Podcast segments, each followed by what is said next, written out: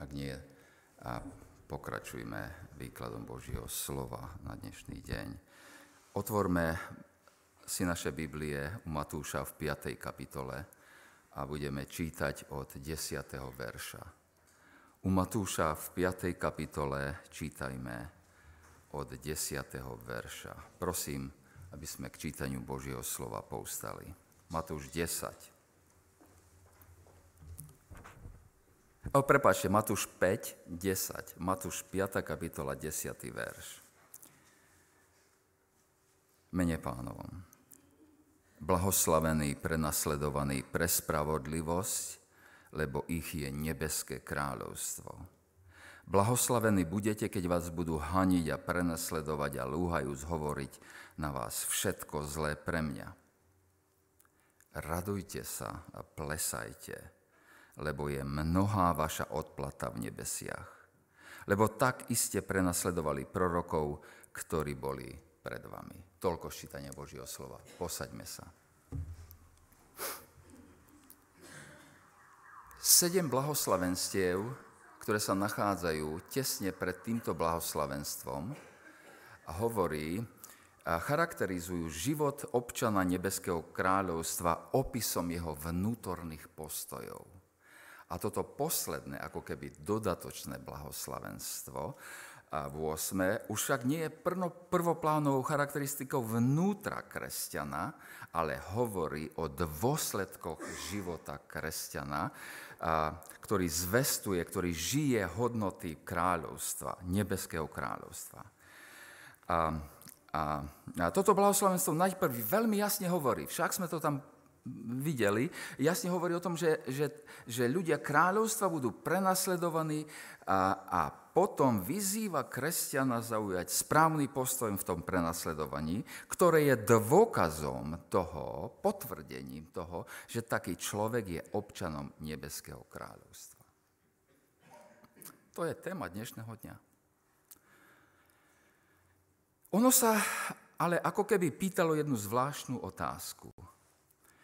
Čo máme očakávať, ak budeme žiť život, úžasný život, charakterizovaný najkrajšími vyhláseniami písma, alebo jednými z najkrajších vyhlásení písma, blahoslavenstvami. A, a, a čo, čo máme očakávať, ak budeme takýto ži, e, e, žiť život? Tí, čo počúvali kázeň na hore, toto je začiatok kázne na hore pána Ježiša, očakávali odpoveď v zhode s Mojžišovským zákonom. A dobre poznali slova, mnohé slova o tom, že tomu, kto bude zachovávať Božie príkazy, Božie e, e, nariadenia písma, nariadenia e, zákona, sa bude dobre vodiť. Deuteronomium 10, 13, Deuteronomium 26, 24, 25, Deuteronomium 7, 12, Deuteronomium 8, 11. A celá kniha Deuteronomium o tom jasne hovorí. A naopak, a naopak, že nepriateľstva a ťažkosti života sú trestom znamením Božej nepriazne. Deuteronomium 28.15 a následujúce verše. A odpoveď 8. blahoslavenstva na túto otázku tak bola pre mnohých absolútne neočakávaná. Toto nepočuli. Budete prenasledovaní svetom.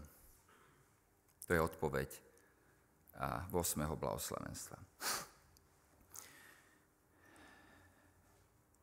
Apoštol Pavel rezolutne povie. 2. Timoteovi 3.12. A všetci, čo chcú žiť zbožne v Ježišovi Kristovi, budú prenasledovaní. Podobne povie Matúš 10, 25, Jan 15, 18, 20, Skutky 14, 22, Filip Penským 1, 29 a tak ďalej a tak ďalej. Ako mohol Pavel a ostatní písatelia knih Biblia urobiť také rezolutné vyhlásenie?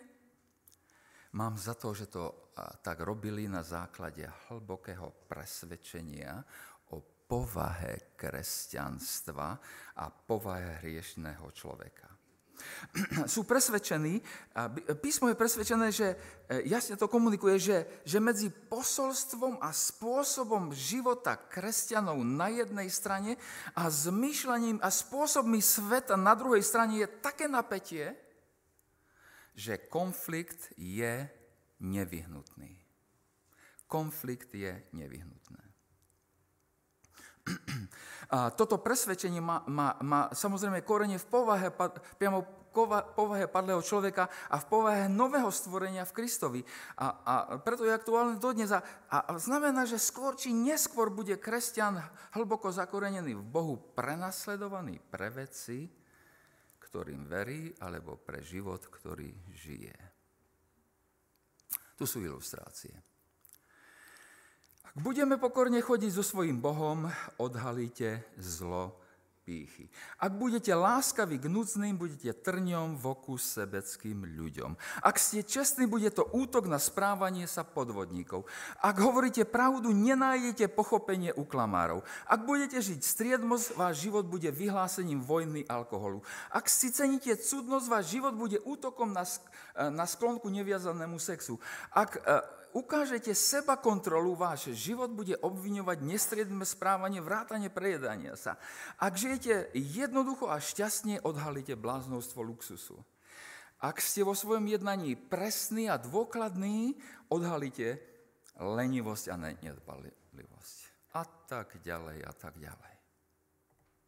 Naozaj si myslím, že ak sme ako Kristus, a ak odvážne žijeme ako On, ak hovoríme ľuďom a žijeme Božiu pravdu, budeme vyvolávať rovnakú reakciu, ako vyvolával Kristus, keď, Kristus, keď bol tu na zemi.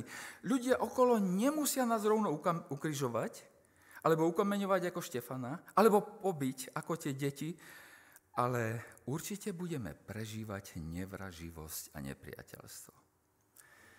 Druhá vec ktorú si musíme uvedomiť v súvislosti s našim blahoslavenstvom, je, že ono má na mysli prenasledovanie kresťana pre spravodlivosť. A to nie pre hociakú spravodlivosť. Však? Ten druh spravodlivosti je priamo v našom texte. Desiatý verš povie, blahoslavný prenasledovaný pre spravodlivosť a jedenáctý verš e, hovorí, blahoslavní budete, keď vás budú haniť a prenasledovať a lúhajúc hovoriť za vás všetko zle pre mňa, pre Krista. To je prenasledovanie pre Kristovú spravodlivosť v nás.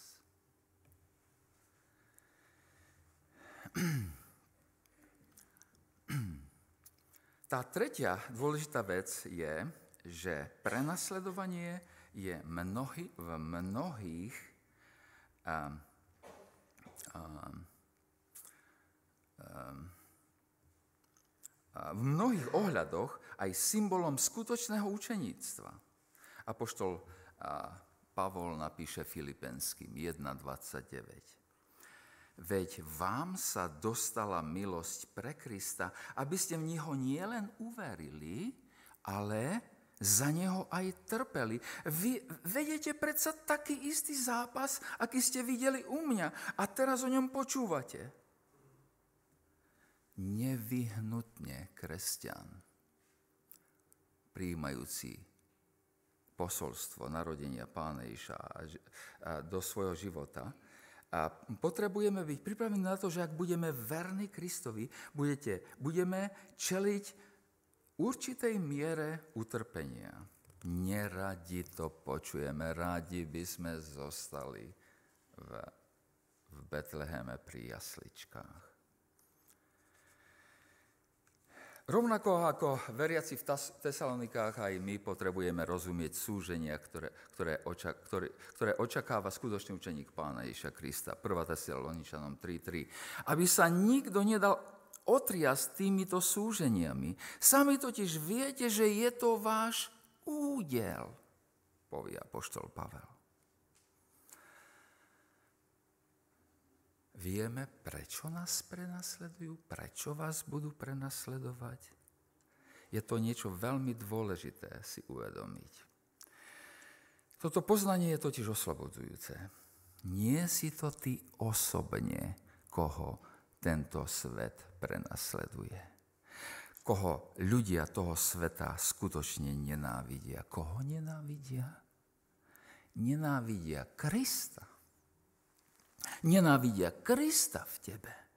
A naozaj nie je to, e, e, naozaj nie, nie, nie si to ty osobne, nie sme to my, e, na koho má zlosť tento svet. Ľudia sveta nenávidia život, ktorý žijeme. Život, ktorý je z Krista. Svet plešiel dlhú dobu historicky a nevidel dokonalého človeka. Keď sa však zjaví pán Ježiš Kristus, príde na túto svet a s ním jeho kráľovstvo a jeho spravodlivosť, svet zrazu uvidí dokonalého človeka nebeského kráľovstva. A v tom okamihu to rozbilo seba človečenstva, dokon, dokonca aj seba tej jeho zbožnej časti.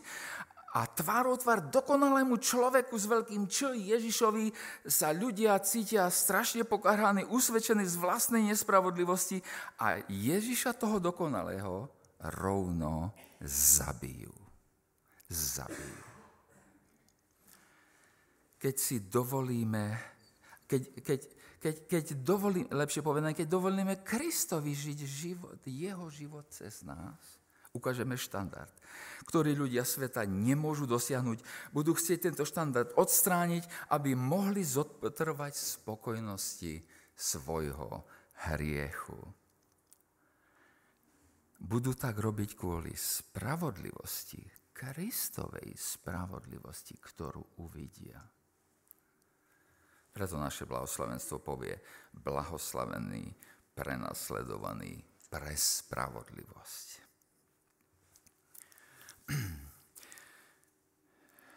To je to prvé. To druhé, alebo také, taká druhá časť je, že že počas svojho pôsobenia pán Ježiš veľmi jasne upozorňoval nielen na svoje vlastné utrpenie, ale aj na utrpenie, ktoré čaká jeho učeníkov. Však dopredu to vedeli. Z histórie, a z histórie vieme, že podobné utrpenie ako ich majster zažili aj všetci jeho učeníci. Svoje vlastné prenasledovanie zažili presne ako to predpovedal ich pán. Učeníci pána Ježiša Krista s výnimkom apoštola Jana zomierali mučedníckými smrtiami. Apoštol Jan žil život mučedníka. A za život v, kres- v kráľovstve, s veľkým k nebeskom kráľovstve, bolo vždy potrebné zaplatiť cenu a je vždy potrebné zaplatiť cenu. To je zvesťou dnešného dňa.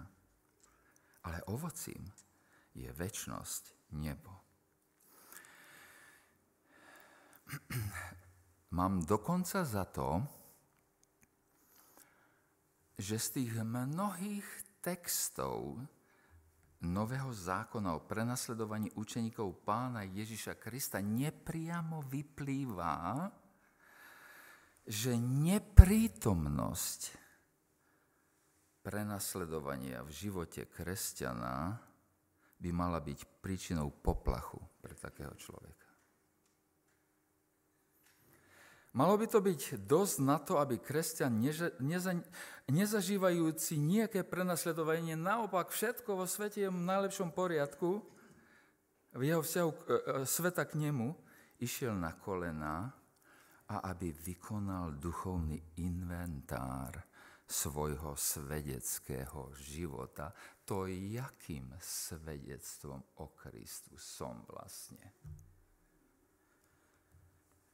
Tí, ktorí sú poslušní kráľovi kráľovstva, pánu Ježišovi, tie poslušné deti kráľovstva, ktoré žijú v Kristovej spravodlivosti, v poslušnosti jeho slovo, sa totiž nutne ukážu byť do takej alebo onakej miery škodlivý, nepriateľský pre satanský systém tohoto sveta a Satan to nenechá nepovšimnuté.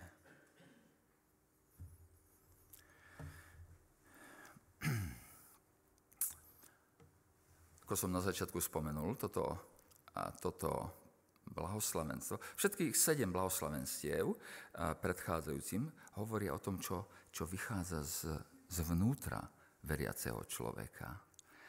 A toto ako keby hovorilo, čo človeku robia tí zvonku, ale predsa len. Takže prvoplánovo to nie je vnútor, charakteristika vnútra, napriek tomu časť tej charakteristiky, e, e, aj ono zostáva blahoslavenstvom v zmysle, že toto blahoslavenstvo predstavuje postoj ochoty byť prenasledovaný. Je to, je to tá neprítomnosť strachu, ten nedostatok hambenia sa za Krista, tá prítomnosť smelosti byť ako On, ktorá hovorí, na tomto svete budem tým, čím Kristus chce, aby som bol. Budem hovoriť, e, čo by Kristus povedal. A ak výsledkom bude prenasledovanie, tak nech je. Je to postoj nechať sa prenasledovať.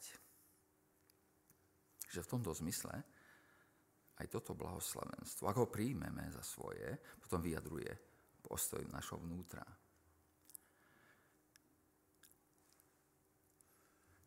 Blahoslavení sú tí, ktorí sa nechajú prenasledovať. Je zmysel tohoto blahoslavenstva.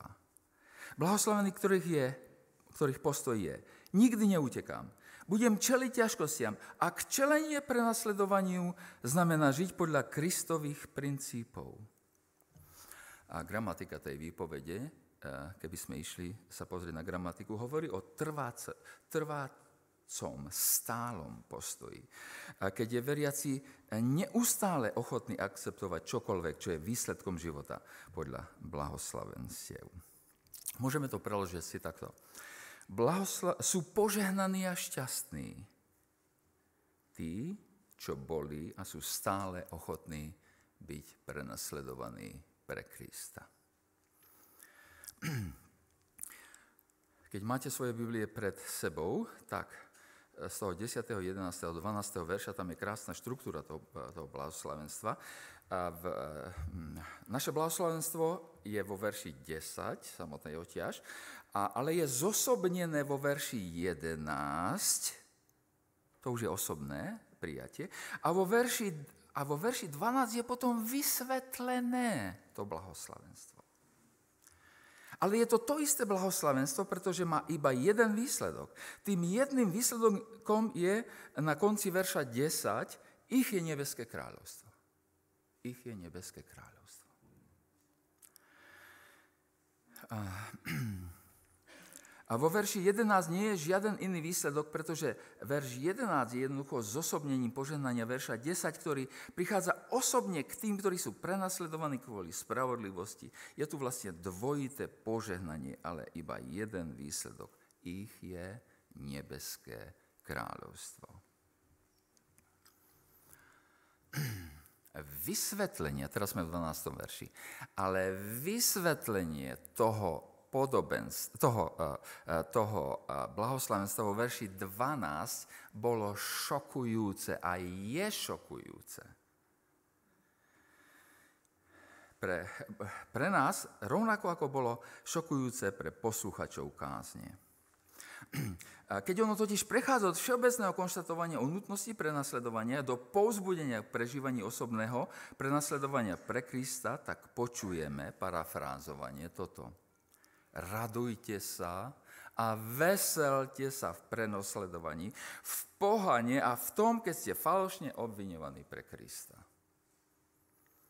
Neviem si ani predstaviť, ako sa museli tváriť zbožní Židia, ktorí to počuli. Mnohí posluchači kázne boli určite zbožní Židia vychovaní Mojšovským zákonom a očakávali dve veci v súvislosti s poslušnosťou Božím prikázaním. Najprv rozumeli, že, budú starostlivo, že ak budú starostlivo zachovávať príkazy zákona, že, že sa im to bude počítať za spravodlivosť. Deuteronomium 6.25. A vedeli aj, že ak budú žiť v zhode s nariadeniami zákona, ak budú počúvať, zachovávať, plniť ich, že hospodin ich Boh bude zachovávať s nimi zmlu a preukazovať im priazeň, ktorú pod prísahou slúbil ich otcom. Deuteronomium 7.12. A že ich vyvýši naviac nad všetky národy tohoto sveta. Deuteronomium 28.1. Súčasne ale aj vedeli, že nežitie podľa Božích zákonov je trestané nepriazňou, ťažkosťami, kliatbami života, ktorých budú prenasledovať. Deuteronomy 28, 15 a následujúce verše. Celkom dobre rozumieme ich prekvapeniu, keď počuli, že ľudia Božieho kráľovstva, žijúci úžasný život, charakterizovaný a blahoslavenstvami budú prenasledovaní a vlastne z ľudského pohľadu potrestaní. Myslím, že aj veľká skupina ľudí dneška považuje vieru v Boha za prostriedok, ako získať tu a teraz Božiu priazeň v podobe materiálneho blahobytu, zdravia či prosperity v najširšom slova zmysle. Nemusia to byť iba extrémni kazatelia, Evangelia Prosperity, Joel Austin, Oral Robert, De, Dreflo, eh, ko, eh, Kreflo Kol, eh, Dolar, eh, ktorí bez okolkov a bez podmienok oznamujú Božiu materiálnu priazeň. Si veriaci človek, výborne budeš zdravý, eh, bohatý, eh, bude sa ti dariť, všetko bude prosperovať v tvojom živote. Kde si v podvedomí sme tak trochu všetci zmetení z toho, ak sa nám ako ľuďom kráľovstva nedarí podľa našich predstav. Však podľa nášho pohľadu na to, čo je pre nás dobré. Citovaním veršov, mnohých veršov z Deuteronomia, som chcel poukázať na dôrazy tejto knihy v otázke dôsledkov života podľa Božieho slova. A ten dôraz je jasný, však sme ho všetci porozumeli. Ži podľa Božieho slova a priazeň Boha je na tvojej strane. Naopak, neži podľa Božieho slova, a ak nežiješ jeho prikázanie, tak to je sprevádzané trestom a utrpením. Verím, že doplnením k dôrazom knihy Deuteronómium je kniha Job tu máme akého človeka? Spravodlivý človek. A pán Boh o ňom prehlási, že je spravodlivý. Výrok priamo z Božích úst o ňom znie, že na zemi nebolo nikoho ako on, kto by bol taký bezúhonný, priamy a spravodlivý, ktorý by sa bál Boha, chránil sa zlého. To pán Boh o ňom hovorí v prvej kapitole. To je Boží výrok. Napriek svojej bezúhonnosti pred Bohom Job trpí a to dokonca veľmi. A je možné, a teraz sa pýtame, a je možné zosúľadiť dôrazy knihy Deuteronomium s knihou Job? Ako sa tak môže stať? Pre samotnú spravodlivosť Joba pred Bohom je dovolené satanovi, aby Joba prenasledoval. Jeho spravodlivosť, prenasleduje spravodlivosť každého na zemi, tak niekomu veľmi nespravodlivému vadí. Samému satanovi vadí. Satan sa spolu s Božími deťmi postaví pred trón Boží. Pán mu to dovolí. A prichádza pred Boží trón, pred Boha a od Boha samého si vyžiada a dostáva právo na to, aby mohol siahnuť na majetok, zdravie a rodinu bezúhodného spravodlivého Joba. Prichádzajú Jobovi priatelia a, a aby mu zdlhavo vysvetľovali, že jeho údel predsa len je hriešný, údel hriešného človeka. On musel nejako zriešiť. Chlape, nedá sa nič robiť si v takej ťažkej situácii, že si musel nejako zriešiť. Zriešil si v tom, alebo v tom, alebo v tom. A, a 40 kapitol je meditácia o tom, že e, tom neporozumení. Jobov údel im nedáva zmysel, a v celej tej zložitej situácii majú problém porozumieť takému údelu. Na veci sa totiž dívajú zo zeme, zo zemského pohľadu. Na veci sa totiž dívajú bez toho, aby rozumeli, čo sa udialo v nebi pred Božou tvárou. Keby rozumeli, čo sa udialo v nebi pred Božou tvárou, rozumeli by, čo sa deje v jeho živote. Nevedia o rozhovore Boha so satanom, nevedia o Božom dovolení utrpenia, nevidia celú vec z Božieho pohľadu, nevidia, že Boh vie, čo je najlepšie pre Joba, čo je v skutočnosti Božia priazeň pre Joba.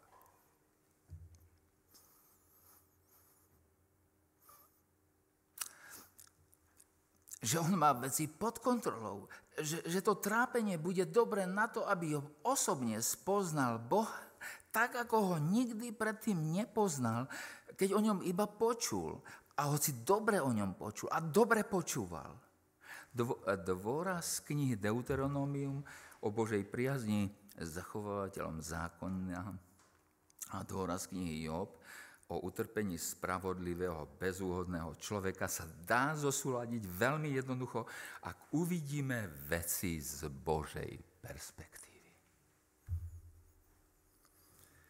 A to je náš problém.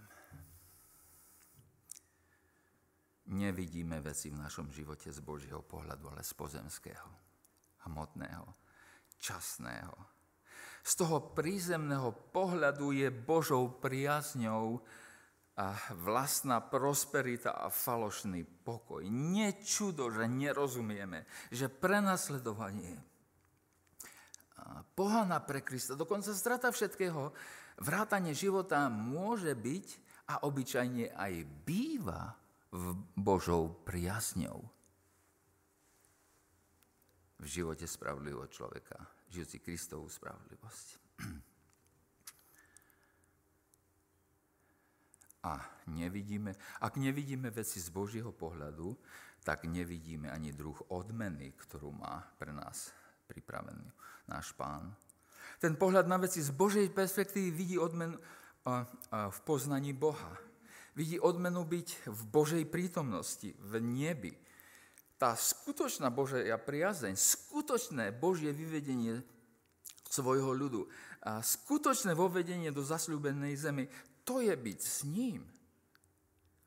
To videnie veci z Božej e, perspektívy prináša skutočné šťastie, radosť a veselosť. Sme v 12. verši. Ten druhý dôvod na radosť a veselie v prenasledovaní je v tej druhej časti toho 12. verša. Lebo takto prenasledovali prorokov, ktorí boli pred vami.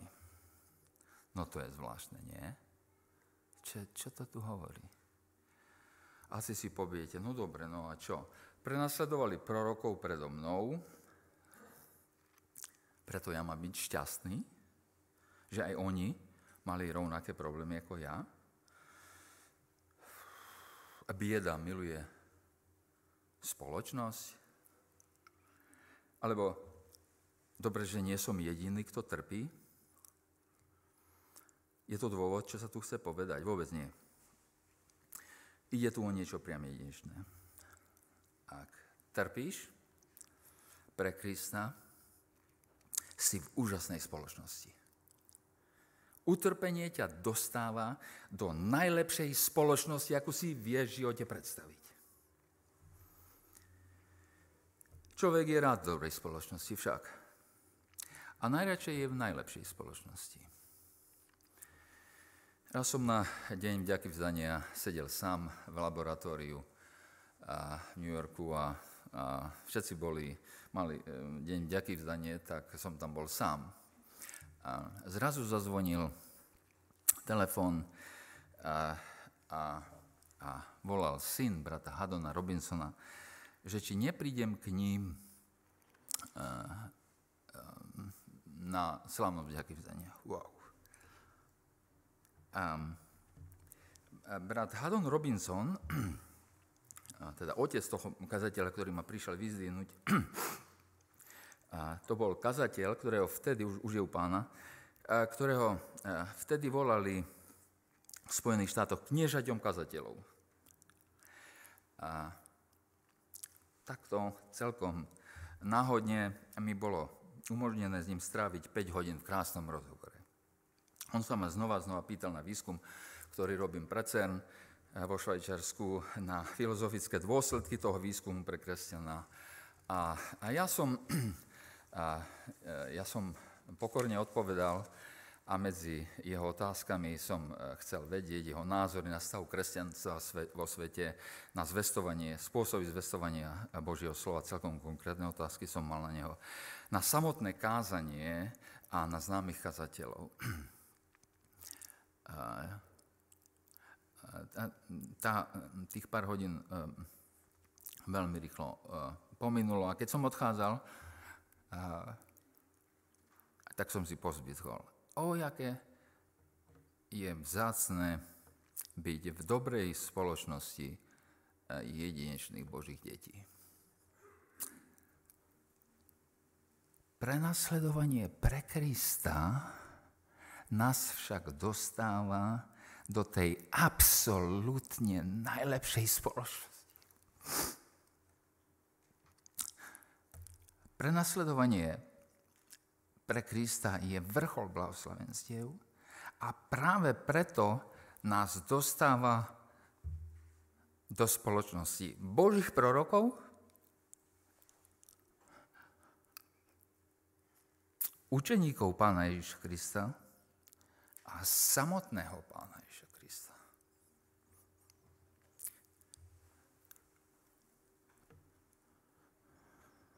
Viete si predstaviť lepšiu spoločnosť?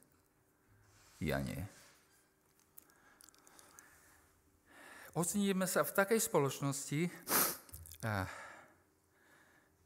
ktorá, ktorú lepšiu si jednoducho nevieme eh, vybájiť eh, ako Boží ľudia. A odstnutie v takejto spoločnosti prináša zo sebou aj jeden krásny bónus. Ak ste mali alebo máte pochybnosti o svojej spáse, či nejaké otázky o tom, či ste opravdu občanom kráľovstva a prechádzate prenasledovaním pre Krista, tak bez najmenších pochybností budete vedieť, že, ste, že patríte Bohu.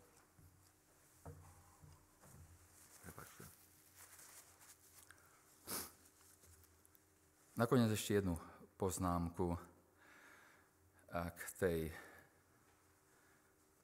zvláštnosti tej výzvy pre šťastného človeka. Radujte sa, veselte sa. Čo môže, kto môže takúto vec vyrieknúť? Radujte sa a plesajte pre nasledovanie. Kto toto môže povedať? A čo môže ospravedlniť takúto radu kazateľa kázne ľuďom trpiacím bolesťou. Rovno vás asi napadnú dve možnosti.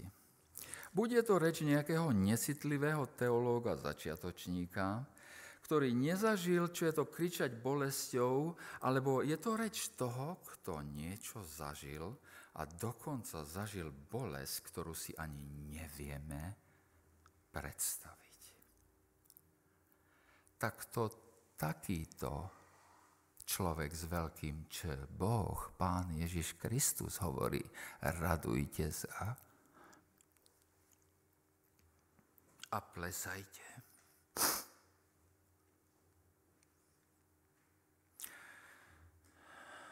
On nie je nováčik v pastorácii, ktorý vpadne do pohrebného ústavu podľapka ľudí a po pleci a lacno povie, každopádne chvál, len chválte Boha, nemusíte sa, nie, prosím, nie, neplačte, toto je pán a to blahoslavenstvo s najväčšou vážnosťou práve teraz, kázni na vrchu, hovorí svojim učeníkom, z ktorých drvio väčšina vypije práve túto šálku mučeníctva do dna.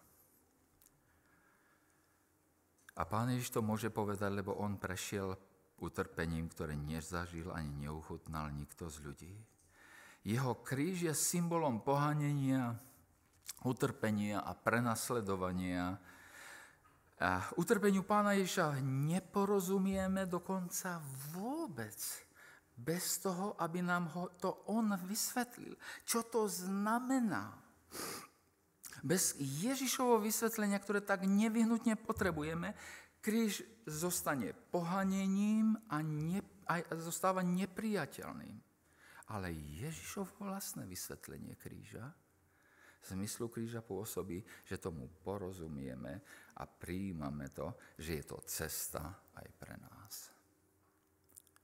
John Stott povedal krásnu vetu. Centralita kríža, citát, centralita kríža a utrpenie kríža sa stáva zrozumiteľným, priateľným a jedinečným iba preto, že má svoj pôvod v mysli pána Ježiša Krista. Jeho duch pôsobí, že sa jeho utrpenie mení na našu schopnosť znášať utrpenie. Že jeho pohana sa mení na naše šťastie, slávu a hodnotu. Že nepriateľstvo voči nemu sa mení na náš pokoj, že jeho zármutok sa mení na našu radosť, že jeho nahota na kríži sa mení na naše kráľovské rucho spravodlivosti, a všetko citáty písma. V dôsledku toho hlbokého diela ducha sme vyvádzaní z jarma hriechu, vyslobodzovaní z akéhokoľvek otrostva, sme vykupovaní z moci hriechu, stávame sa jeho ľudom, ľudom vykupeným jeho krvou. A Ježiš sám nás práve v tejto chvíli môže prehlásiť za šťastným.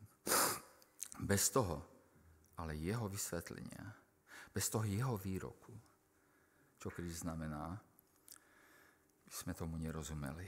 Ale Ježišovo vlastné eh, vysvetlenie zmyslu kríža pôsobí, že tomu nakoniec porozumieme, že je to aj cesta pre nás.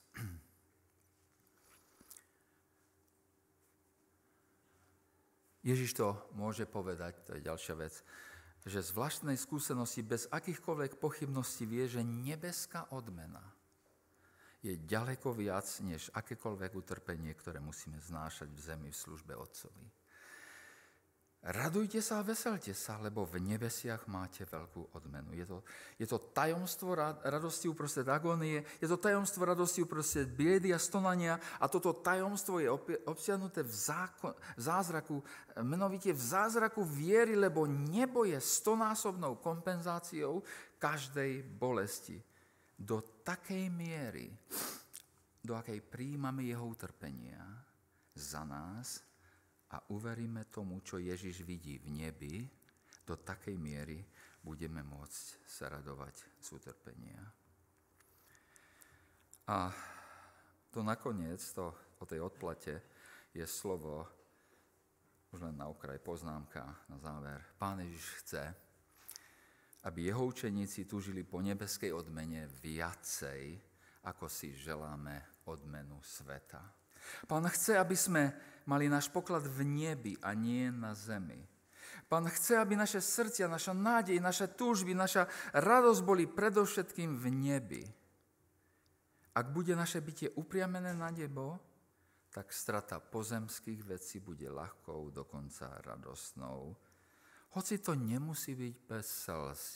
A s apoštolom Pavlom mnohí porozumievajú, že ako smutiaci sme, ale stále sa radujúci. A takto budeme smieť byť podobní Ježišovi. Amen.